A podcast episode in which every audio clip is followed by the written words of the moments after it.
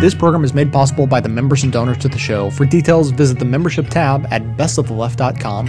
Now, welcome to the award winning Best of the Left podcast with clips today from markfiore.com, The Al Franken Show, The Young Turks, The Daily Show, On the Media, The Onion Radio News, Counterspin, and NPR, with a bonus video clip for our Apple iOS and Android app users from The Onion.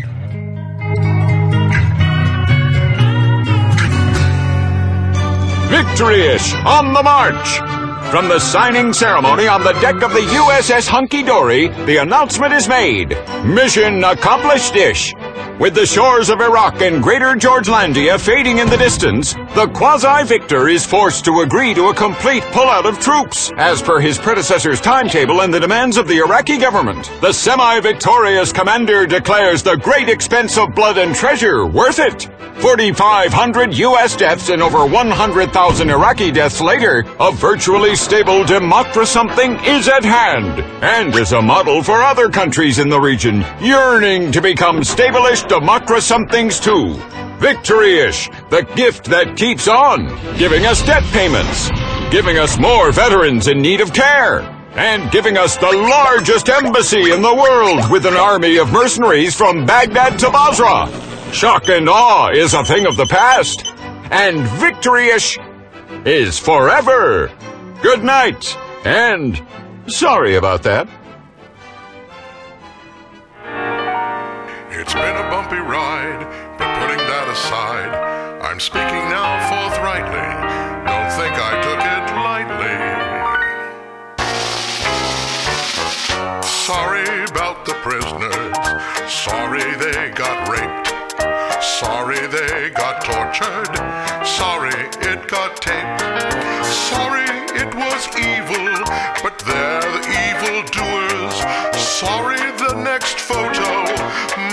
upset our viewers. Believe me when I say the apology's sincere. I'm awfully, awfully sorry for that broomstick up their rear. Boo-hoo. I made a boo-boo.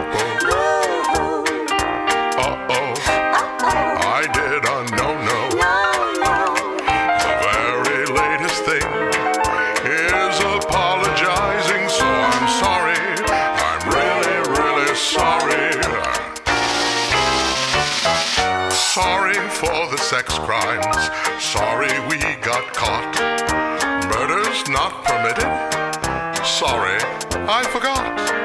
Sorry it was evil, though deep inside we knew it. It didn't seem so bad when we got someone else to do it.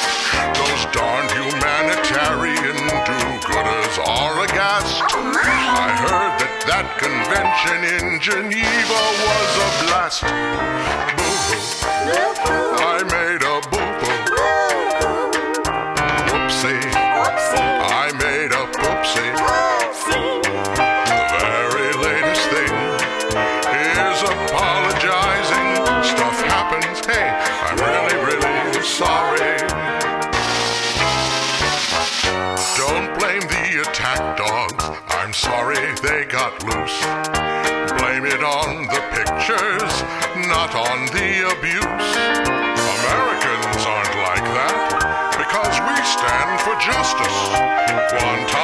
Guantanamo's not like that. Sorry, don't you trust us? Sorry that the think tank didn't think the war plan through.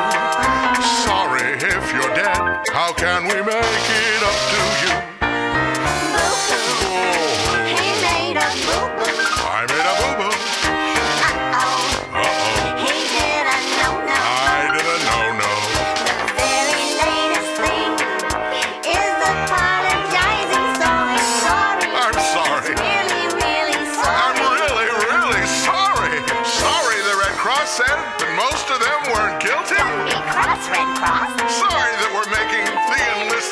Sorry it was really our idea.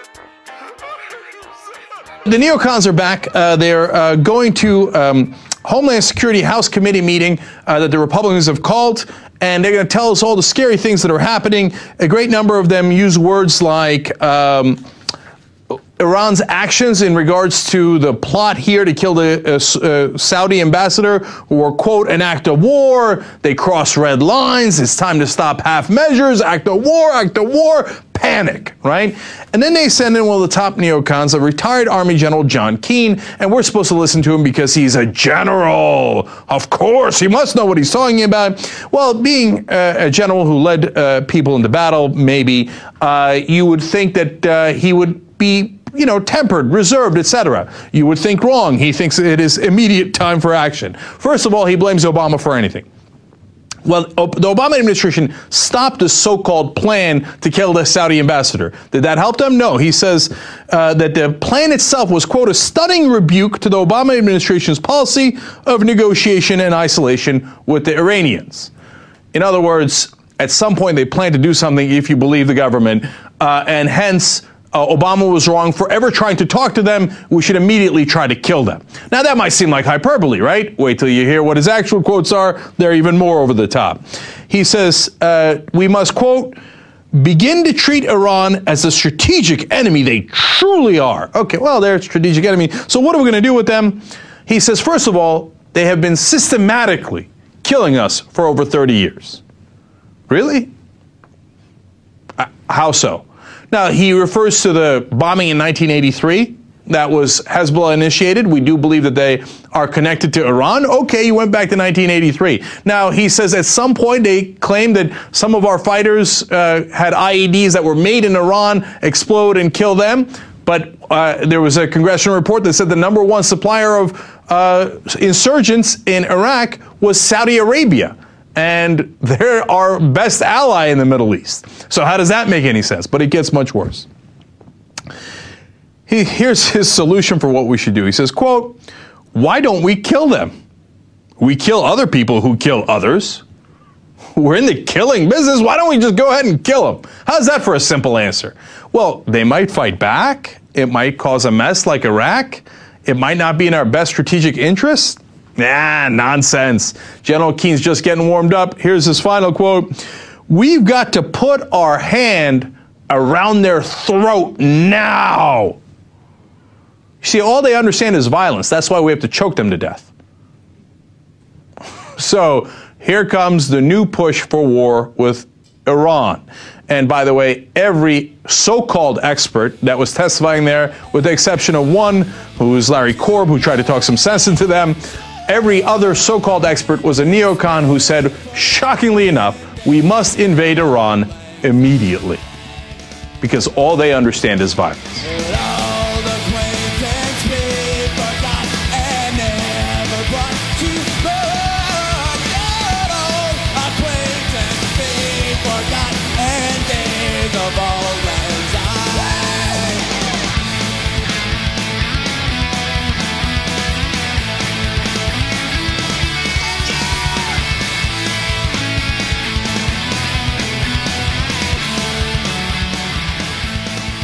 With more on what's happening right now in Europe, we're joined by senior European correspondent John Oliver. John, thank you so much.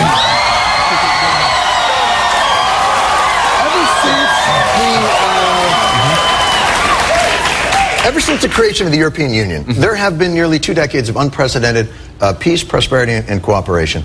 Suddenly, chaos. Mm-hmm. W- what's gone wrong? Well, just that, John. We've been peacefully cooperating. Europe, at its best, is a continent of ethnically and culturally diverse societies living in a state of constant war with each other. Wait, at its uh, at its best? Absolutely, John. Violent hatred of your neighbours gives you a permanent sense of purpose, something to cling to in times of trouble. Europe is never more stable than when it's attacking itself.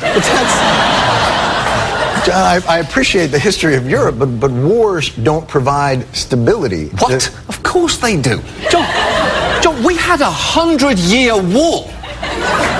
You don't get much more stable than that. It's easy. I, I, All you have to do every morning. I don't think that's. Every morning you get up and think, oh, what will I do today? Oh, I know, I'll fight the French like I've been doing for the previous 99 years. But, but, huh? Wars are and uh, uh, wars are, are, are terrible. Yes.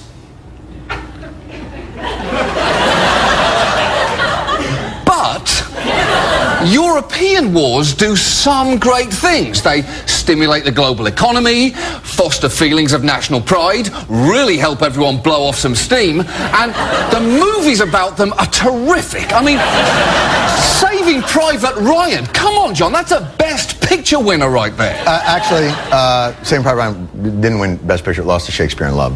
So- Are you kidding me? That's true. Are you kidding me? Even have been nominated, John. We're talking about Saving Private Ryan. What a cast! So many future stars. The score was sensational, and the direction, and I know you just get tired of saying this about Spielberg, was impeccable.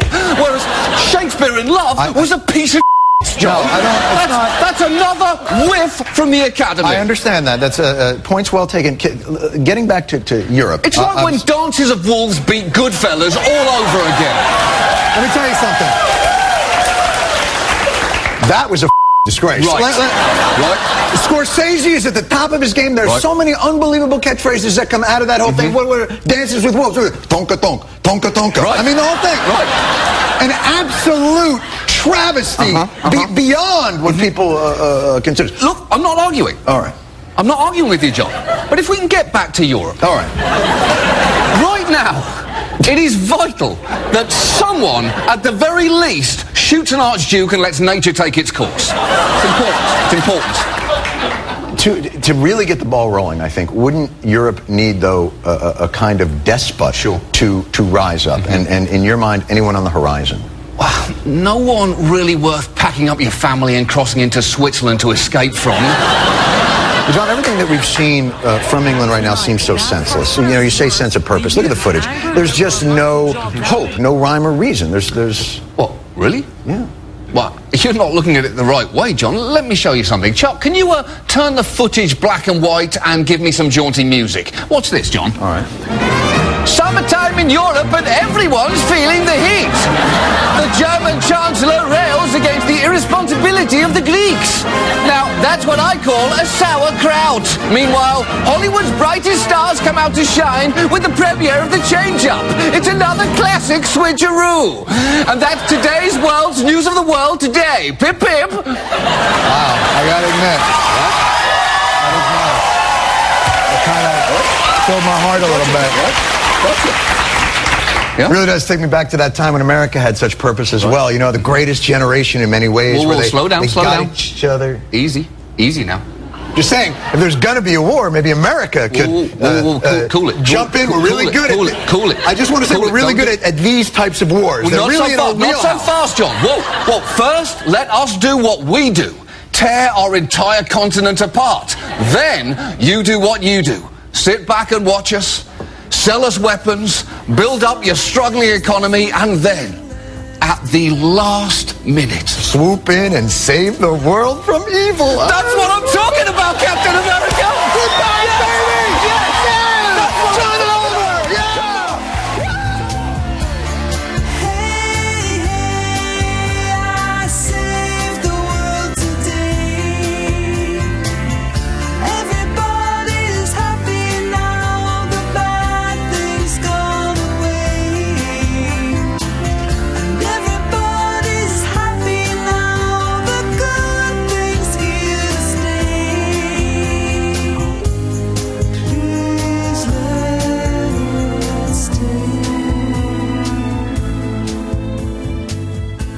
As we've noted before on the show, even though the quarter million confidential State Department cables leaked last year by WikiLeaks have long been public, they are still officially confidential.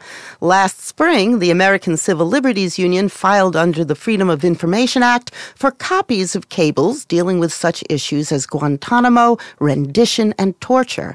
And the State Department responded by offering redacted documents as if the truth were not, as it were, already out there. It's a charade that the ACLU decided to highlight by making a little mischief. Ben Wizner is the litigation director for the ACLU's National Secrecy Project. The idea was to force the government to go through the declassification process and to see which of many uncomfortable responses they would come up with. Would they release the documents in full in accordance with common sense? Would they withhold them in full and look silly? would they redact them and essentially give us a roadmap to what they think is important and sensitive information and what is not? Remarkably, they chose the third option. The most revealing one. In a sense, it is. That's right. Twelve of the documents they said had to be withheld in full. Eleven, they gave us redacted versions, and so we have a unique window into the government's classification process.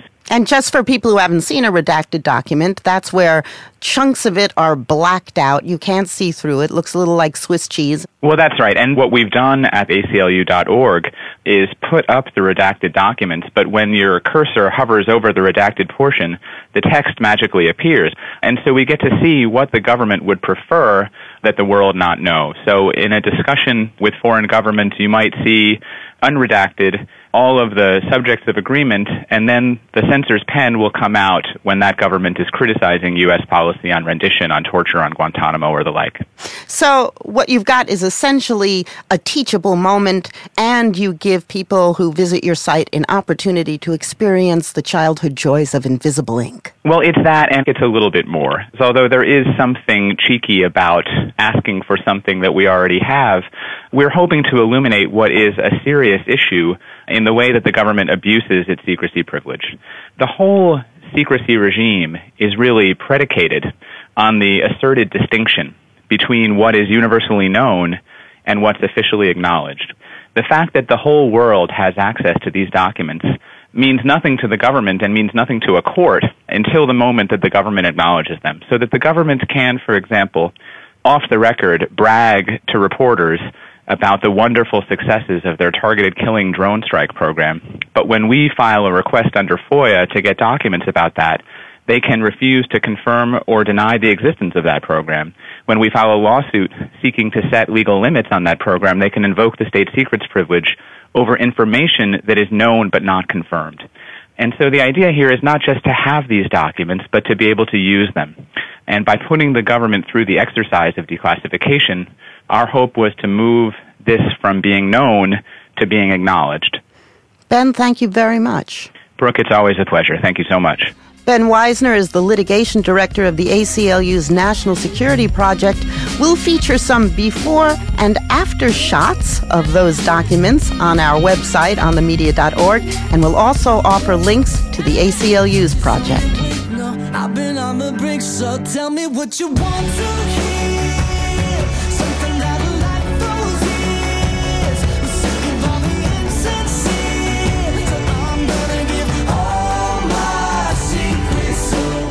For the 80% of you who listen to this program via the enhanced version of the show, which supports chapter markers, the following clip will include visual elements.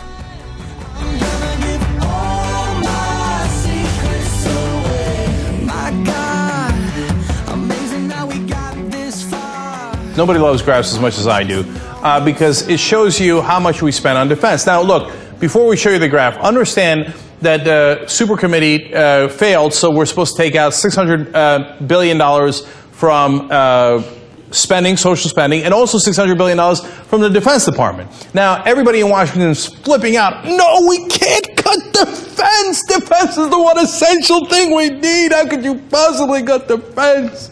let's cut more from the middle class, right? So let's take a look and see how much we do, in fact, uh, spend on defense and get a sense of our priorities. When you combine the Department of Defense, the Veteran Affairs, and Homeland Security, we spend 59% of our discretionary budget on these military items. 59%. Uh, it- by comparison, the Department of Education, 6%. Ah, that's about 10% as important as defense, apparently. How much do we spend on justice? I love that. 2% on justice, 60% basically on defense. Now, do you think this has anything to do with how much we need to defend this country? Are you kidding me? We spend 42% of all military spending in the world. 42% of it is spent by the United States. How much more defense do we need? And the reality is, this ain't got nothing to do with defense. It has to do with the defense contractors who are uh, among the most powerful lobbyists in Washington. They've bought just about every politician you can imagine, so we're not going to cut defense. The one place we should cut most of all is the so-called Defense Department, which, by the way, should be renamed the Offense Department, because all we ever do is go on the offense, hitting, you know, Iraq. It had nothing to do with 9/11. Afghanistan. Now we're talking about Iran.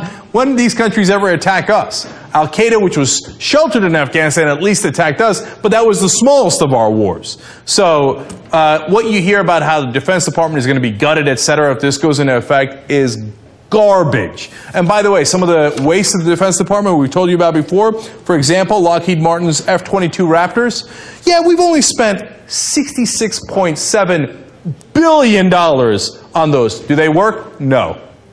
In fact, Lockheed Martin had the nerve to ask for an extra $24 million to make sure that the pilots didn't pass out in the planes. Because then they come to the defense department like we had a slight problem after we spent the $66 billion. It turns out when the pilots go up in the air, they uh, don't have enough oxygen and they pass out. Which, by the way, has been happening all the time. So then they go and ask for an extra $24 million. No, but dude, I gave you 66 billion and you still screwed it up. And guess what happens? Since they run the government basically, the government says, of course, my boss at Lockheed Martin, of course, uh, please, please hire me later. Please, please, I'm begging you. $24 million, of course, go ahead and fix it, uh, the problem that you created in the first place. The first place we should cut is the so-called Defense Department. It'll, of course, in reality, be the last place that we cut.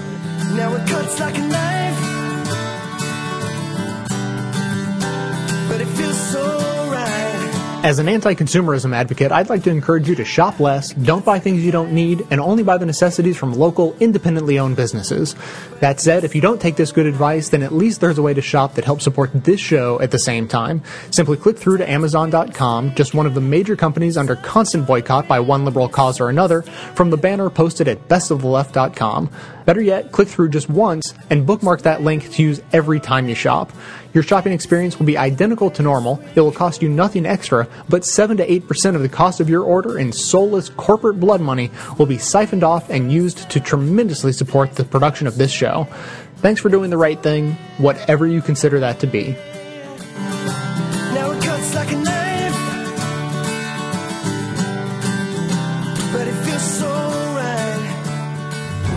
It's the Onion Radio News. A new Fox reality show will determine who rules Iraq. This is Doyle Redland reporting.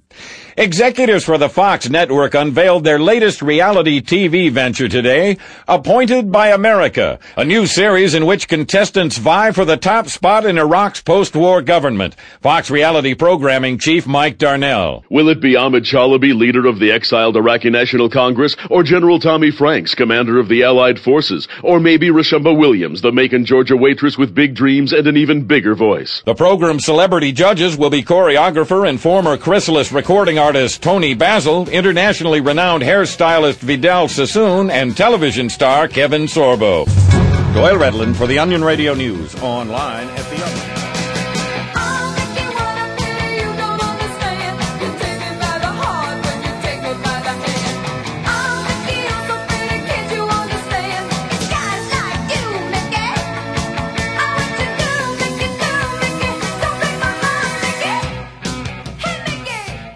Back in March, we wondered when U.S. corporate news outlets would find U.S. NATO killing of Afghan children newsworthy. Nine children were killed in an airstrike March 1st, generating two network news stories and two brief mentions on the PBS NewsHour.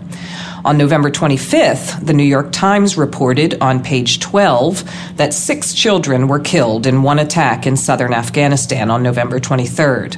The news was, as far as we could tell, not reported on ABC, CBS, NBC, or the NewsHour, though there were several pieces about U.S. soldiers eating Thanksgiving dinners. A subsequent New York Times editorial on the killing of 24 Pakistani soldiers by NATO airstrikes gave indication of just what priority Afghan kids might be given. Of the 24 Pakistani soldiers, the paper said, quote, We regret those deaths, as we do those of all American, NATO, and Afghan troops and Pakistani and Afghan civilians killed by extremists, close quote. Civilians not killed by what the paper defines as extremists don't even make the list. As Salon columnist Glenn Greenwald observed, Americans have been trained simply to accept these incidents as though they carry no meaning. Quote, It's acceptable to make arguments that American wars should end because they're costing too much money, or American lives, or otherwise harming American strategic interests. But piles of corpses of innocent children are something only the shrill, shallow, and unserious pacifists point to, as though they have any meaning in terms of what should be done. Close quote. I have seen peace. I have seen pain. Resting on the shoulders of your name. Do you see the truth through all their lies? Do you see the world through troubled eyes? We turn now to Iran, where tensions are running high after new evidence that scientists there have revived their top secret nuclear program. Either that or Iran embracing a new style of glow in the dark architecture, darkitecture.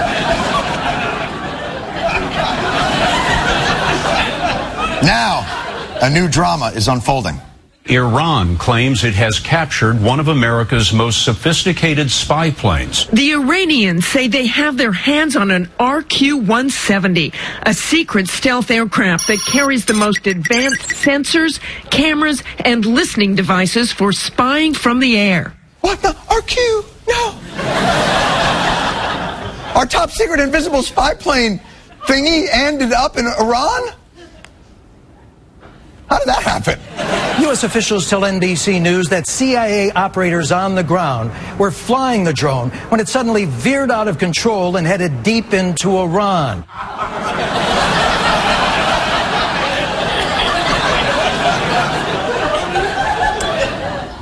That brings us to our new segment. I'm no expert, but that sounds like bull.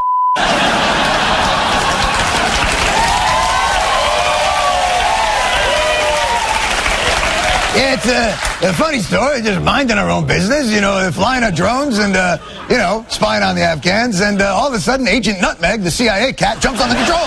And it's like, and then the whole thing goes. Actually, one day later, they had a, a much better explanation. New information this morning about the U.S. drone that went down in Iran over the weekend. The unmanned aircraft was on a CIA mission and was part of a special fleet of stealth drones that have spied on Iran for years from an Afghanistan air base. Yeah, that makes a little more sense. Well, hey, look, no harm, no foul. You know what I mean? Uh, uh, Iran, you're just trying to develop nuclear weapons to blow up the world, and we, you know, got outed as a high-tech peeping tom. Eh, let's call it a draw. You know what I mean? Uh, let's call the whole thing evil. The Iranians have recovered that wreckage, and the concern here is that they'll use those high tech cameras and sensors to try to develop that technology for their own. It could have glided into Iran largely intact. If it did, the drone's skin, which keeps it invisible from radar, could be an intelligence bonanza. Son of a. So not only did we not find out if Iran is developing dangerous new technology, we inadvertently gave them our dangerous new technology. Oh, irony. Seems at the very least we should have intentionally crashed the drone or activated its self-destruct button. Unless we gave it to Iran on purpose. Which brings us to our other new segment. Well played, Iran. Enjoy your Trojan drone.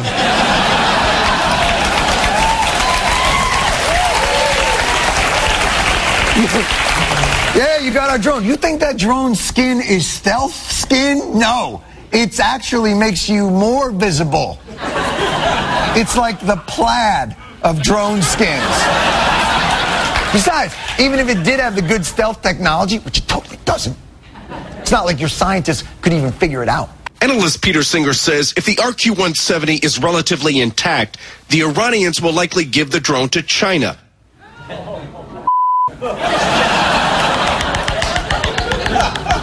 Oh, yeah? You're going to give it to China, huh? That brings us back to our even newer new segment.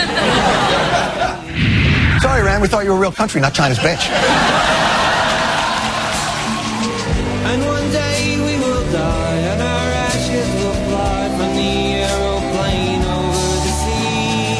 I hope you enjoyed this show, but also consider it a valuable tool for not only aggregating, but more importantly, amplifying our view of progressive politics in the world. So if that's true, I ask you to support this work by becoming a member of the show at whatever level you're able, as anything from a basic leftist up through the ranks of socialist, communist, Satanist, or even the most reviled level of support, George Soros.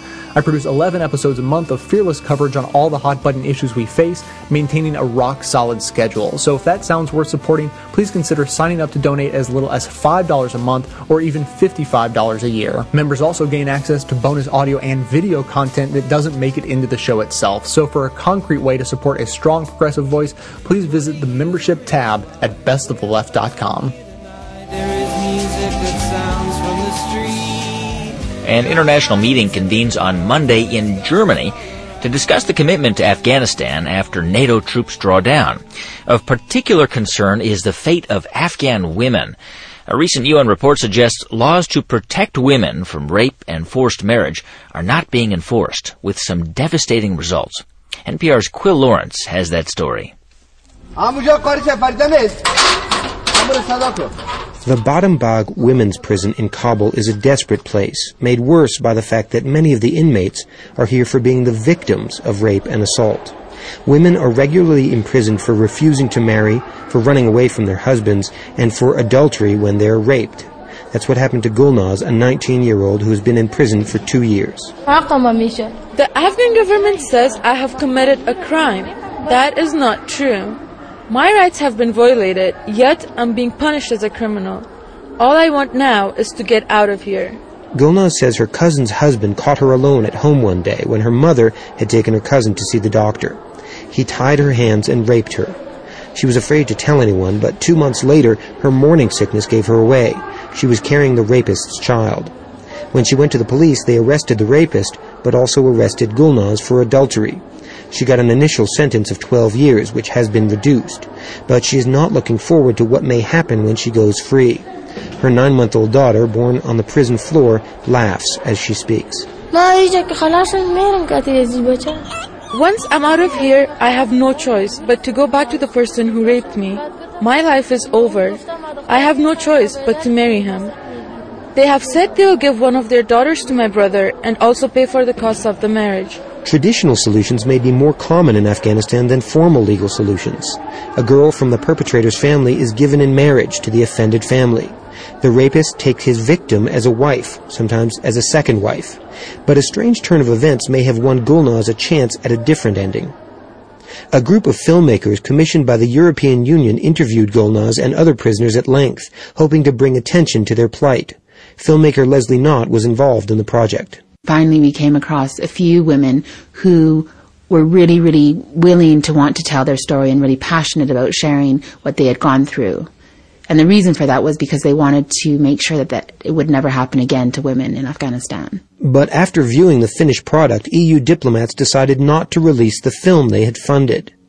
Vygaudas Usackas, the special representative of the EU in Afghanistan, says he wants publicity for the situation of Afghan women, but fears that Gulnaz and other women in the film may be put in danger. I'm in favor for uh, the broadest publicity possible, but at the same time, the sole responsibility of myself as a representative of European Union is to ensure that there are no repercussions to the safety and well-being of women. Gulnaz says she wants her story told, but not inside Afghanistan. Usackas says that it's impossible to prevent a film from reaching Afghanistan via YouTube or Facebook, which could put Gulnaz in danger. But a letter sent to the filmmakers from an EU representative stated, the EU delegation also has to consider its relations with the justice institutions in connection with the other work that it is doing in the sector. Usackas says that line in the letter does not represent EU policy. But advocates here suggest that the EU doesn't want to sour relations with the Afghan government over the issue of women's rights. In any case, the controversy and media attention appear to have helped Gulnaz get a reduced sentence, and she may find a home in one of Afghanistan's anonymous women's shelters. But Badam Bagh prison is still full of women with similar stories. Mina is a former Afghan government employee. She asked to give only one name. She says she recently got into a fight with her husband. He threw boiling water on her, and she has scars on her face and arms. The police arrested both of them, and Mina says she expects a lengthy sentence. The media should pay attention. Our voice should be heard, says Mina. But she's concerned there will be less attention as the international presence in Afghanistan is drawing down. The United Nations recently warned in a report that time is running out to push Afghanistan's government to follow its own laws on violence against women. Georgette Gagnon directs the UN Human Rights Office in Afghanistan. We're worried that women's rights will be compromised and there will be retrograde steps taken. Women themselves are very much counting on the internationals to support them over the next few years. And in our view, it's now or never on this issue. Gagnon says as things stand, Afghan laws are often trumped by traditional Afghan justice, which she says doesn't protect women and often lets perpetrators walk free. Quil Lawrence, NPR News. And we have one update since this report was filed. The Afghan government has announced a pardon for Gulnaz, the main character in Quil's story, though it's not clear if, according to Afghan tradition, she will be forced to marry the man who raped her.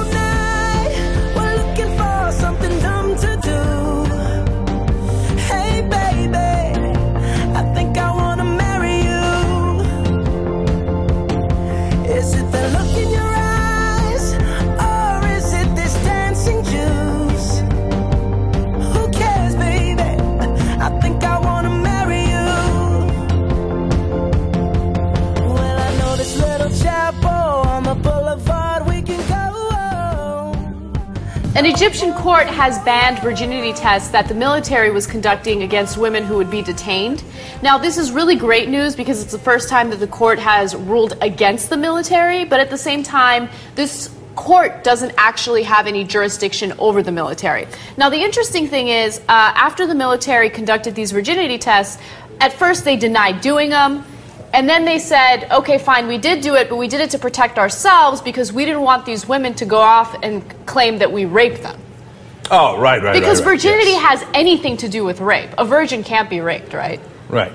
Uh, so uh, their uh, real reason for doing it was that they wanted to intimidate uh, the protesters, and they've been doing this for a long time. Uh, and they used to, of course, do it under Mubarak. And uh, what they, uh, uh, the point of it was uh, to, if you come out to protest, that you are one of these loose women, etc., and that you're going to get groped. And, and they did. That was other things that they would do. They, and then sometimes they would rip their clothes off. And obviously, there was the famous blue bra uh, woman uh, in the recent round of protests that everybody across the world saw. And, uh, and, but the worst of all was the virginity test. Now, how do you think they test your virginity, right? It's the most degrading thing that you can possibly do to a woman. You take her into a doctor's office and have a doctor check her down there while military officials and other men are standing there watching. Yeah. Yeah.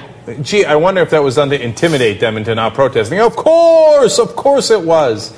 And it was to insinuate that if you're uh, out there protesting with the men, that you're a slut. And it was just hideous. And I, of course, hope that it never comes back and No. that they can actually enforce this. Right, and you know, the blue bra woman incident, I think, really struck a nerve with a lot of people in Egypt. And as you can remember, a day after, the, after that occurred, you know, thousands of women took to the streets and they protested against it.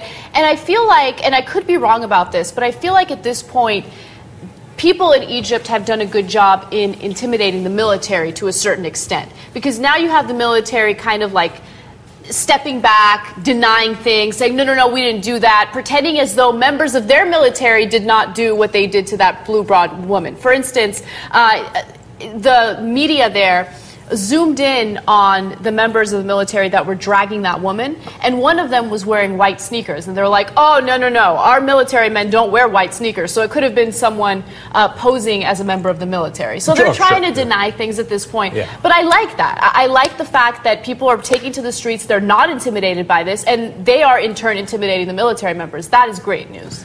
Uh, I guess the Egyptian military said the equivalent of, I would never wear those ugly ass shoes. That's the OJ defense. okay, so it must not have been me. Yeah, I know. The protesters went out there and beat themselves pr- viciously and dragged each other through the streets in order to set up this conspiracy, right? Uh, yeah, and I'm sure they did the virginity test on one another too, right? Ridiculous. There's a question bothering your brain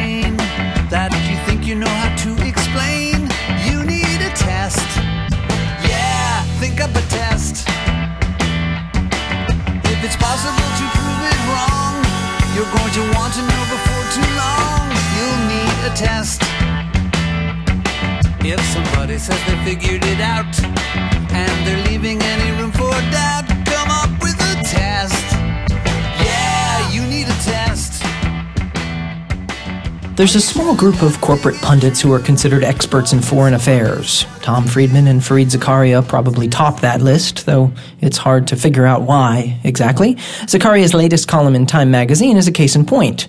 Writing about U.S.-Pakistan relations, Zakaria concluded, quote, There is a fundamental tension in U.S. policy toward Pakistan. We want a more democratic country, but we also want a government that can deliver cooperation on the ground. In practice, we always choose the latter, which means we cozy up to the military and overlook its destruction of democracy be. Close quote. Now, to be clear, Zakaria thinks this is a bad thing, but it's unusual to see a pundit of Zakaria's stature talking about the U.S. preference for military rule over democracy. But if that's always the U.S. preference, then is there really any tension to speak of? Zakaria might actually be talking about the conflict in his own mind. As of last summer, he wrote a column explaining that, quote, all American presidents have supported and should support the spread of democracy, close quote. In March of 2007, Zakaria made a baffling argument that Reagan era policy in Latin America supported human rights and democracy. Perhaps that's if you skip the supporting death squad stuff. And then there was the time Zakaria complained about Haiti, a place quote, where the United States has attempted to foster democracy on and off for almost a century, close quote. Well, that's one way to describe a period that included a military occupation and supporting a coup against Haiti's democratically elected president. Now, maybe Zakaria deserves credit for becoming more clear eyed and critical about U.S. foreign policy. If that's really what's happening, expect to see less of him in the corporate media.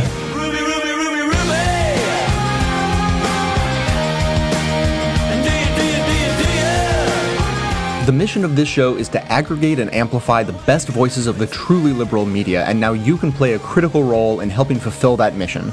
I pick out the best clips I hear to share with you, and now you can do just the same thing extremely easily. Now available at bestoftheleft.com, each clip I play is made available individually with simple buttons that allow you to share your favorites on your networks through Facebook, Twitter, by email, and beyond. By myself, I can amplify this content to thousands of people, but collectively, we have the potential to reach millions. No kidding. Become your own media activist by taking one minute to share your favorite content a couple of days each week, help more people plug into the truly liberal media, and be an integral part of this extremely virtuous cycle. Thanks so much for your help.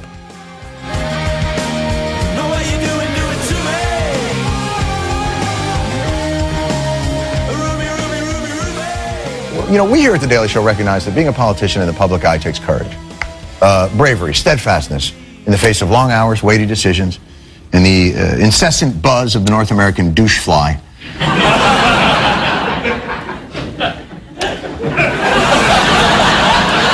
there to ridicule and poke fun at your every move and gesture. Colbert.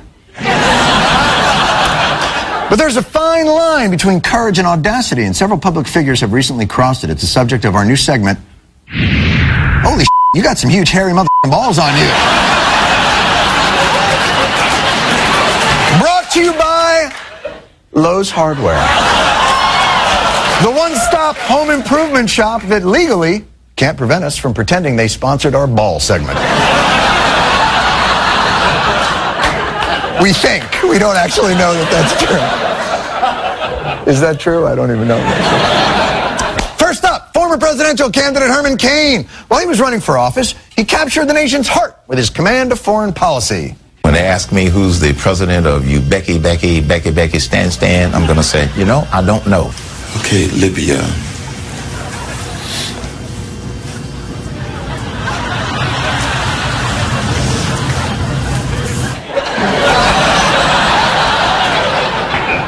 I know that look. That look says, where is the fire alarm in this room? And can I pull it without being noticed? Well, this week, Cain sat down with Barbara Walters as one of her 10 most fascinating people of 2011. By the way, very impressive that Walters always lands all 10 of any given year's most fascinating people. What kind of cabinet position might you like if it were possible? We are speaking totally, totally hypothetical, Yeah. right? No, Herman Cain. This is your job interview for a cabinet position. What kind of cabinet position might you like if it were possible? We are speaking totally, totally hypothetical, Yeah. right? Totally, Okay. totally hypothetical. Right. Uh, Department of Defense. What?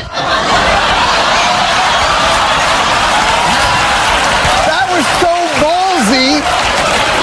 That was so ballsy, it made Barbara Walters do a reporter's equivalent of a spit take. The lady has been on TV since TV started and has never reacted viscerally like that to a statement like this. She has faced down crazy bullshit from dictators, from presidents, from moguls and, and movie stars. Sherri Shepherd told her she wasn't sure if the world was round and didn't get a what. Last week, the Syrian dictator Assad, who has launched a brutal murderous crackdown on his own people, told Barbara Walters this. We don't kill our people. Nobody kill, no government in the world kill its people unless it's led by crazy person. That, that, that didn't get a what? Barbara Walters was able to suppress her incredulity in all of those situations, but five minutes with Herman Cain. Department of Defense. What? It blew her mind. Literally blew her mind. Look at her ears. Look at her ears on there. You can see blood. There's blood coming out of her ears. Gave the woman an aneurysm. Ah. Sadly, we have bigger balls to fry.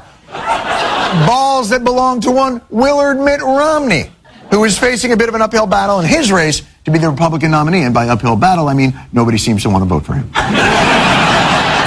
So he's decided on a ballsy new tact.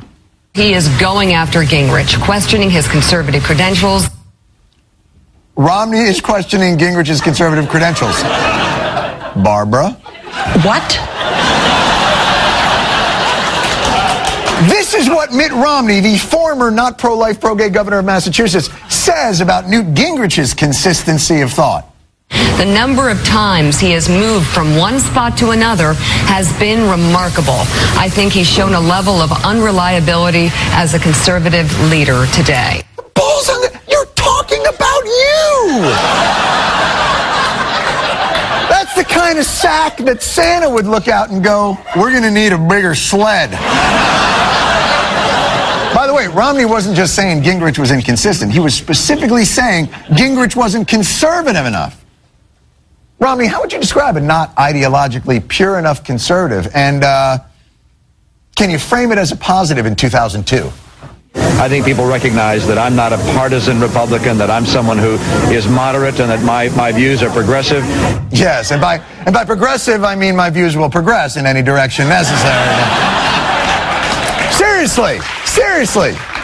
You're the guy who's so far to the left in his own party that this afternoon Fox News, this is true, accidentally used a photo of Barack Obama where a picture of you should go. And let me tell you something. That's that's not because you guys look alike. Which brings us to our baller of the week. Recall that last week, one of our high-tech, top-secret, supercharged, fully loaded, shift-on-the-fly, invisible, laser-guided, robo-controlled spy drones of the future uh, ran out of batteries over Iran, thereby falling into the hands of an evil militant regime. And since then, their military has been banging our baby in an aircraft carrier. Well, guess what? President Obama has a message for Iran. With respect to the drone uh, inside of uh, Iran, we have asked for it back.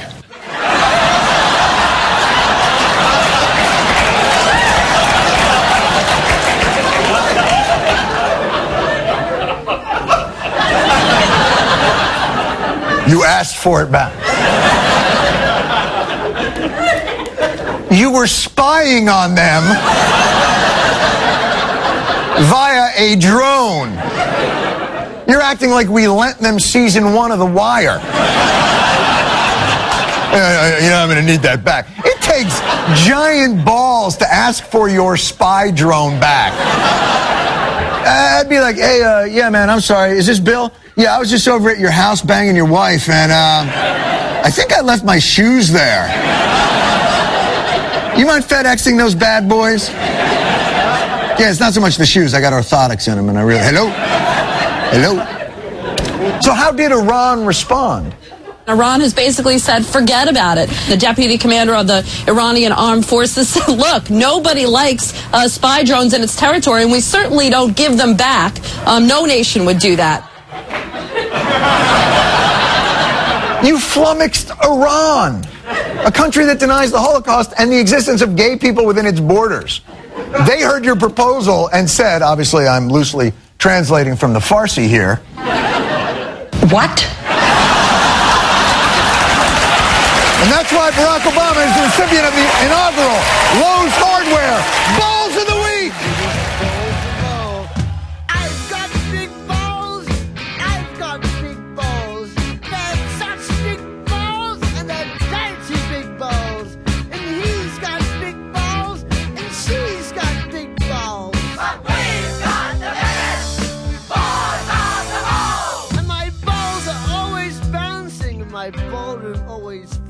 Syria, the news continues to be disastrous. Uh, apparently, in a town called Kafr Owaid, uh, there has been uh, in the Idlib province a massive attack by the government on the citizens. Uh, several different uh, agencies are reporting that over 100 have been killed, including the British-based Syrian Observatory for Human Rights uh, and the local coordination committees, which is another activist group. Uh, unfortunately, uh, the Syrian government, of course, is not allowing journalists in, so it's very hard to confirm the exact numbers, but it appears that there was a massacre there. Also, 70 troops tried to basically defect and go to the other side near the Turkish border. They were gunned down and killed. So uh, the bloodshed continues. Now, of course, the Syrians had promised the Arab League, oh, no, no, no, we're done. No, of course, no more bloodshed. We promise, we promise. They went back home and immediately started doing these killings. So all they're trying to do is buy time. But the real point I wanted to make here for you, the analysis on this, is that you might be wondering, how, why are the Syrians getting to do so much violence and nobody's doing anything about it? So Arab League says, oh, we condemn you, right? And a lot of that is Sunni Shia politics, uh, and, and, but then there's no real action. European uh, nations aren't doing anything, the U.S. isn't doing anything, and over 5,000 have been killed, according to the United Nations, so far in that uprising, and it's been a largely peaceful one. They're basically getting mowed down. Now it's finally beginning to get to the point where some of the army is defecting, as I just said, so it's developing into more of a Libya situation. But the reason Syria is doing this level of violence and getting away with it is because they know that they can get away with it. Because Israel uh, is perfectly happy with Bashar Assad. They don't want a democratically elected government in Syria because they're worried that the Syrian population is very anti-Israel. I get it. If you're Israel, that's a legitimate concern for you. Should that mean that we shouldn't support Syrian democracy? Of course not. But it, in effect, does it mean that? Oh, of course, of course it means that. Because if Israel's not in favor of it, that means the United States is not in favor of it. Uh, so we uh, put out statements saying, Bashar, how dare you? You're a naughty, naughty boy. Don't do that. We'll see you later. Wink. Okay? And so we're not going to do a damn thing about it. The Europeans just, you know, s- spent all their energy on Libya. And by the way, here's another factor, if you don't know, is very, very relevant. Syria has, in effect, no oil. So it's, you would take down a pro-Israeli government, relatively speaking, right? Certainly relative to what they might get in its place. And there's no oil interest. Nobody's going into Syria. They can kill as many people as they like. The only country that seems genuinely mad about it is Turkey because they're their neighbors and it's affecting them. You got the refugees coming in, et cetera, et cetera. So they're pissed. So on an off chance they might do something, but that would be a mess, right? But outside of that, there's no chance anybody's going to do anything unless it becomes a Sunni Shia mess. But the Western powers are like, yeah, damn shame what's happening in Syria. We'll see how it sorts itself out. So, Syrian protesters, democracy movement, if you're looking for help from the West, unfortunately, you're probably looking at the wrong place. Not likely to happen. That's the reality. Cause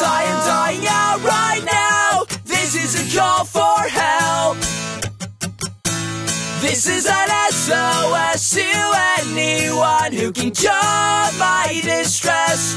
And I will send a message in a bottle as far as I need to. Who knows the distance it will take? to get to you.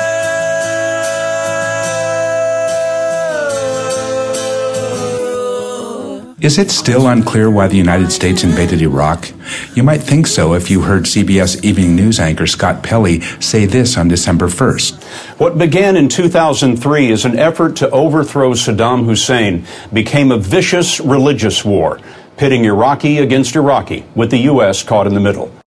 In fact, the U.S. invaded Iraq over non existent weapons of mass destruction, and as instigators of the war, the U.S. cannot credibly be considered to be caught in the middle. At the very end of the piece, Pelley says, In addition to the American losses, it is estimated that more than 50,000 Iraqi civilians were killed in the war. An on screen graphic cites the number of dead at 50,152, sourcing the figure to icasualties.org. But that figure is a tally of deaths only since January 2005, as iCasualties' website clearly indicates. What's more, iCasualties includes caveats to the effect that the numbers are incomplete, stating, quote, actual totals for Iraqi deaths are much higher than the numbers recorded on this site, close quote. The site suggests that readers visit Iraq Body Count or read a study in the British medical journal Lancet for more detailed information. The Iraq body count estimate for civilian deaths as a result of violence is 104,000 to 113,000. The group notes that WikiLeaks documents could indicate an additional 15,000 deaths. Other estimates are far higher. The 2006 Lancet study estimated 600,000 violent deaths. Another survey conducted by the British polling firm Opinion Research Business put the death toll at over 1 million. And there are other sources, all higher than the clearly inaccurate number Pelley reported, which raises the question why would CBS Evening News report the lowest death toll estimate it could find? One that, according to the group that published it, is a gross underestimate.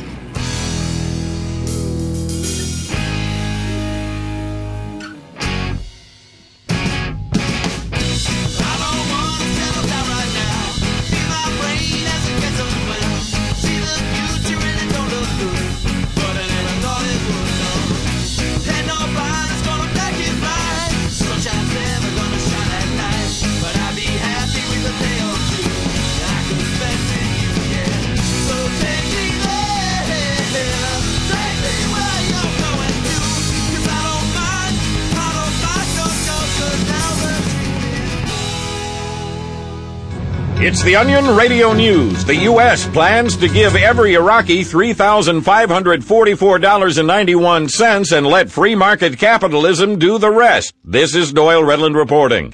Instead of funding an array of military and reconstruction operations estimated to cost nearly $90 billion, the money will now be divided equally among Iraq citizens. Tikrit resident Ahmed Alawi is excited. Any day now, there should be something available to spend this money on. As for today, the open air market on the street is still on fire. According to Defense Secretary Donald Rumsfeld, all we have to do is, quote, stand back and let the market do its thing, and a perfectly functioning merit based egalitarian society will rise out of the ashes, and probably some restaurants and hardware stores, too.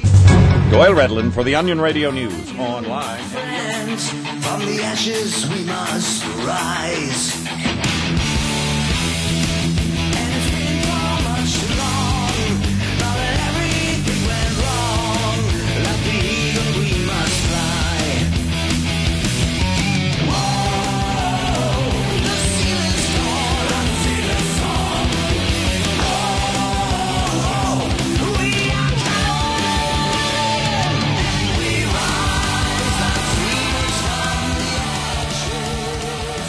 At the end of the Bush term, we were scared to death that uh, Cheney was going to convince Bush that we should go into Iran. Uh, the number one thing I was glad about is that we docked the ship and we avoided that disastrous war. And, uh, and there's been good signs in the Obama administration on that front. Uh, all throughout, Obama has been saying that he's in favor of negotiations. Meanwhile, we've been conducting a covert secret war against Iran, some of which I disagree with, uh, some of which I agree with. When we did the Stuxnet uh, program that destroyed their uh, computer system and set them back at least a year. Hey, look, all's uh, fair in love and war. That's not killing anybody that's innocent. That's not violence. It's not an invasion. They try to get our computers, we try to get their computers, set back their nuclear program. That's fine in my book, okay? Uh, but it's about to get worse. Leon Panetta uh, had said earlier, and of course he's the Secretary of Defense, that uh, he it would be a bad idea if Israel unilaterally went and bombed Iran. It would start a war that we could not control, and it was a war that was a bad idea. Okay, of course Israel went to you know. Uh, level five in how angry they were over that. And they had their ambassador uh, to the United States, Michael Oren, go and uh, file a diplomatic protest known as a demarche. Oh, we've been demarched. But of course, in the U.S., they take that incredibly seriously. Oh my God, Israel's angry with us. What can we do to immediately change our position? So, of course, Leon Panetta is now back out, talked to CBS News recently and said, oh, no, no, don't get us wrong. Military option is definitely on the table. There is a red line that if Iran crosses it, we will attack them. Okay, great. Okay, war back on the table. Uh, the establishment is ecstatic about that. Uh, so, now, what are some of the ways that we can go to that war? Well, uh, right now, uh, Congress passed by a vote of 100 to nothing economic sanctions that go after Iran's oil supply. Now, throughout the last five years, we have been doing economic sanctions on Iran. But the one thing we didn't touch was the oil, because for a number of reasons. One, if you go after the oil, it gets a lot more serious, because that is obviously a huge chunk of their income, uh, an overwhelming amount of their income in Iran. Uh, and hence they will take action against that. Much more importantly, though, if you cut off Iran's oil, it increases gas prices for all of us, all across the world. It sinks us further into a recession and causes more unemployment. And obviously, higher gas prices are bad in and of themselves, right? So they think that they've gotten a clever idea on how to get around that. They're not just going to cut off uh, Iran's oil, but they're going to pressure the people that buy their oil not to buy it so that Iran will have to give them a discount and actually make less money off of it. Good luck, okay? Or it can go terribly wrong. Gas prices could go high. ExxonMobil in the back rooms will be going, yes, thanks God, right? And so here come the sanctions. And look, uh, President Obama, it's tough to blame him for this one. Congress voted 100 to nothing, okay? So everybody keep it real. The people at fault here is Congress, Democrats and Republicans alike. Why? Of course, Israel was angry. They want to go get Iran. By the way, the one thing that we ask of Israel in return for keeping the military option on the table is hey, if you're going to do the military option, at least let us know before you do it, right? So far, the Netanyahu government has said, yeah, I don't think so, buddy. You don't run the show, we run the show. No, we will not let you know. We will do whatever the hell we like, and you'll just take it. I've got 100 to nothing in your Congress over your head. So what are you going to do about it? And Netanyahu is right. Nothing Obama can do about it. So here we go. Now the Iranians come out, and uh, their uh, first vice president, Mohammad Reza Rahimi, says, Yeah, uh, uh, lovely. Uh, by the way, we are the third largest energy exporter in the world. And, quote, if they impose sanctions on Iran's oil exports, then even one drop of oil cannot flow from the Strait of Hormuz. So we're going to block the Strait of Hormuz. He says it's really easy to do. I don't know if I believe that. Uh, but if they do, here comes a debacle. Not only militarily, but as I explained, economically. Europe will be in huge trouble, will be in huge trouble. We're already in big trouble, and it spirals out of control. Possibly. Now, look, Iran loves to bluff too. And do they really have the military capability to overcome our military in blocking the Strait of Hormuz? I don't know. But do we want to go down that road? Do we want to start a war where now all of a sudden we're fighting each other in the Strait of Hormuz? And then Iran turns around and says, oh, by the way, Hezbollah in Lebanon, and possibly Hamas in the Gaza Strip. Go get them. Oh, what an epic disaster that would be. And right now we are on that road and nobody's veering us off that road.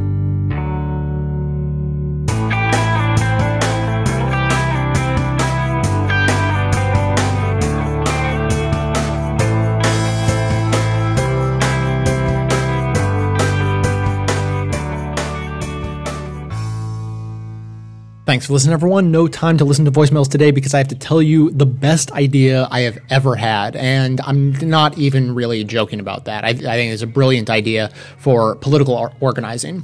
So So th- I, I promised this in the last show because we have a listener of this program who is running for Congress as an independent in Texas.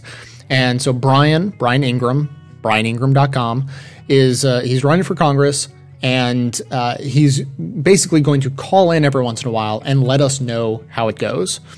And I knew from the moment I heard, not not from Brian, but from another caller who called in and, and said, "Hey, I, I heard some, someone's running for Congress. Could he keep us informed somehow of how he's doing that? Could he keep a blog? I'd be interested to hear how that goes." As soon as I heard that, I knew that Brian is going to inspire someone else to run for Congress because that's just what's going to. It's it's inconceivable to me that that's not going to happen. So what's the magic behind that? Uh, you know, if my theory is correct, what's the what's the magic behind Brian calling into this show and convincing someone else to do what he's doing? Well, so my theory is that doing things like running for Congress that are way outside of our normal perspective are uh, you know difficult, intimidating, scary, all those sorts of things because we're just unfamiliar with it. But Brian is going to demystify all of those things by calling in and saying, you know, hey, this is what I did, and I went down to the office and I turned in some signatures, and now I'm on the ballot, and you know, and he's going to make it. He's just going to break it down piece by piece, and we'll see, you know, that it's it's not nearly as intimidating as we think it is. So that reminded me of the best political organizing idea I have ever had, and I'll share that with you now. So, running for Congress is, you know, it takes a special person to run for Congress, but it doesn't take a special person to influence Congress. Anyone can do that. And the way you contact your representative of whatever level, federal, state, local, the way you contact them makes a difference in how they weight your opinion. So if you show up in their office, that's better than writing them a handwritten letter. Writing them a handwritten letter is better than calling them. Calling them is better than uh, you know clicking yes on an internet petition. You get the idea. So it, it's it's on the matter of calling that I want to talk about because you know it is incredibly easy yet still incredibly effective because they know that you're making the effort and you're a real person talking to a real person you know you're not a computer program. And you know but it's it's still it's much easier to get someone to make a phone call to congress than to write a letter put it in an envelope buy a stamp go to the post office you know the whole bit. You know so it's, it's this great happy medium that you can use as a political organizer to get your supporters to contact congress on your behalf to push for your issue that you know you and your supporters care about and yet getting people to call congress is incredibly difficult and my theory on why it's hard to get people to call Congress is the same reason why it's hard to convince yourself that you could run for Congress. Because it's intimidating, it's scary, you don't know what it's going to be like, you don't know who you're going to talk to, and you know, it's it's intimidating. And so in the same way that Brian is going to demystify running for Congress for us by calling into the show, my best political organizing idea ever demystifies calling into Congress. So what I suggest, and I have suggested this to organizer friends of mine in the past, and their eyes got huge and they said, that is a brilliant idea. We need to do that right away. So what you do is, you know, you make sure that it's okay as an organizer, you, you contact, you know, the, the congressperson that you are, that you're targeting you make sure it's okay to do this because you don't want uh, any wiretapping laws coming down on you. But you record a constituent call to the congressperson's office from beginning to end. You know, you ring in, you get connected, you speak with the human on the other side, you tell them who you are and what your opinion is, and uh, you know, and it doesn't take very long, and then you're done and you take that recording and you distribute it to your supporters and that is how you you know cause no amount of writing them an email promising that it's easy or, uh, or or, you know giving them the phone number and saying look all you have to do is is dial this number and read this script i mean it's that's all helpful but i don't think that any of it is as effective as actually showing them how easy it is so actually allowing them to hear what it is, you know, what it's going to be like when they call. Maybe we could all even agree that calling Congress shouldn't be intimidating because they're our rep. You know, they work for us. We're the boss, right? You know, so it shouldn't be intimidating, but it is anyways, and and that's just the psychological truth of it. So if you have a recording, say like listen to how easy it is. The amount of people who will call who wouldn't have otherwise because they're you know emboldened and and you know given the confidence to do it because they will see how easy it is. I really just think that it would go through the roof. So there you go. That is the best idea I've ever had on political organizing. Take it, use it freely. Uh, you know, use it to your own benefit. It may be the best idea I've ever had on any topic, but I don't keep very good track, so I don't know. Uh, but if I ever come up with a better idea, you'll certainly hear about it here. But in the meantime, that's as good as it gets. So for today, uh, the only thing left to do is thank a couple of members, as I always do. I found a couple of special members today. Uh, David J signed up for a socialist membership, socialist monthly membership on June 24th, but then later upgraded uh, to uh, one more level up to a full blown communist membership. So huge thanks to David for doing that. And Kate D signed up in the same month, June 27th, and went straight for a communist yearly membership, paid for a full year in advance. Uh, so huge thanks to uh, very supportive members, David and Kate, and of course all the members of all levels uh, and and individual donors as well. I couldn't do it without you guys. You guys make the show possible. Of course, everyone can help support the show just by telling everyone you know about it and by helping spread the word of individual clips that you particularly like through your social networks. All that can be done through the website. To stay tuned into the show between episodes, you can join up with us on Facebook and Twitter.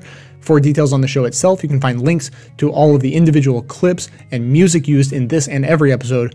All that information is always posted in the show notes on the blog. So, coming to you from far outside the conventional wisdom of Washington, D.C., my name is Jay, and this has been the Best of the Left podcast, coming to you every third day, thanks entirely to the members and donors to the show from bestoftheleft.com finds now black and white. Cause you took apart a picture that wasn't right. Pitch burning on a shining sheet. The only maker that you wanna meet A dying man in a living room. Whose shadow paces the floor.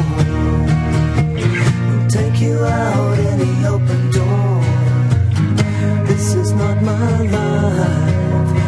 to find